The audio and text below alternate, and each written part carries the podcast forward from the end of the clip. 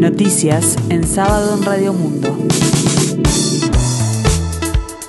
Informa Gustavo Pérez de Rueta. El tiempo continúa fresco aquí en el sur y área metropolitana, cielo nuboso, 14 grados la temperatura, 77% el índice de humedad.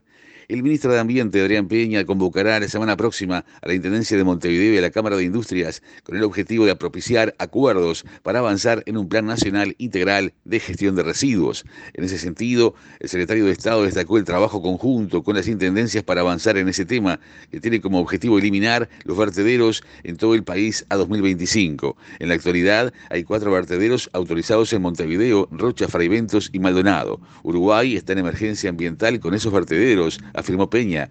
La alternativa es el relleno sanitario, con sitios regionales en diferentes puntos del país. La primera de estas unidades estará en la región norte, entre Rivera y Tacuarembó. La instalación se hará a una distancia equidistante entre las capitales departamentales que contarán con cada una una estación de transferencia.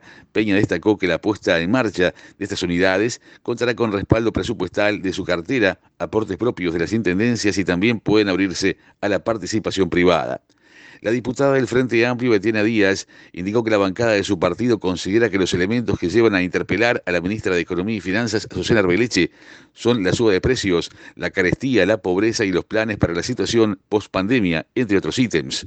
Otro motivo es el tema de cómo va a asegurar la recuperación del salario real, lo que está pasando con el ingreso de los hogares y los precios. Lo único que recibimos son anuncios y anuncios y mientras la gente sigue esperando, acotó. Queremos saber de primera mano por parte de la ministra, porque no se presentó en el Parlamento, cuál va a ser la estrategia para abordar estos problemas que tiene el Uruguay hoy, remarcó. El subsecretario de Economía, Alejandro Irastorza, concurrió en forma reciente a la Comisión de Hacienda del Parlamento y allí, según palabras de Díaz, el mensaje fue que no va a haber más medidas de exoneración de precios.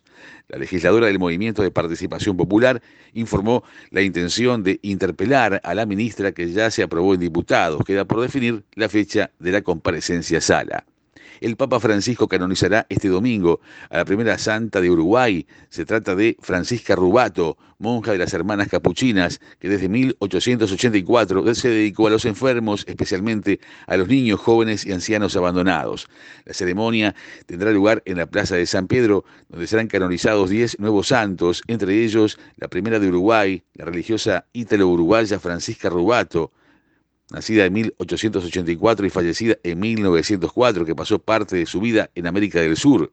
Decenas de fieles provenientes de diferentes países acudirán a la ceremonia, la primera en tres años, durante la cual recibirán también el honor de los altares el místico francés Jacques de Foucault, el periodista holandés Tito Branchma, ejecutado en el campo de exterminio nazi de Dachau en 1942, y Lázaro, un mártir indio del siglo XVII se llama Lázaro.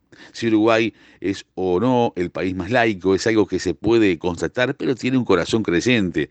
No tiene la práctica religiosa que tenemos en otros lugares, pero ante testimonios así se siente tocado, aseguró a la página Vatican News el obispo Carlos Colazzi, es presidente de la Conferencia Episcopal Uruguaya, quien asistirá a la ceremonia junto con una delegación de religiosos de nuestro país. El técnico de la selección uruguaya de fútbol, Diego Alonso, con novedades, reservó a 35 jugadores para los amistosos de junio entre México, Estados Unidos y Jamaica. Sebastián Cáceres, Guillermo Varela, Martín Satriano y Nicolás López son los nombres que se metieron entre los que están bajo observación del tornado con vista a la nómina definitiva para los cotejos. La reserva realizada por el entrenador ya cuenta con los jugadores del medio local, entre los cuales están el tricolor Sergio Roget y Brian Ocampo, la lista tiene la particularidad que cuenta con 15 jugadores de 25 años o menos y de ellos hay 8 que son sub-23 y 3 sub-21. En la escena internacional es inminente que este domingo el Partido Socialdemócrata de Suecia, que es la fuerza mayoritaria del Parlamento y gobierna en minoría, haga oficial su anuncio respecto de dejar la postura histórica de neutralidad de su país para pedir el ingreso a la OTAN. De esta forma, el gobierno encabezado por la primera ministra Magdalena Andersson podría tomar una decisión similar a la de su vecina Finlandia, y como era de esperar, el gobierno ruso recibió el eventual ingreso de Suecia y Finlandia a la OTAN con desagrado y consideró que ese paso es una amenaza a su seguridad.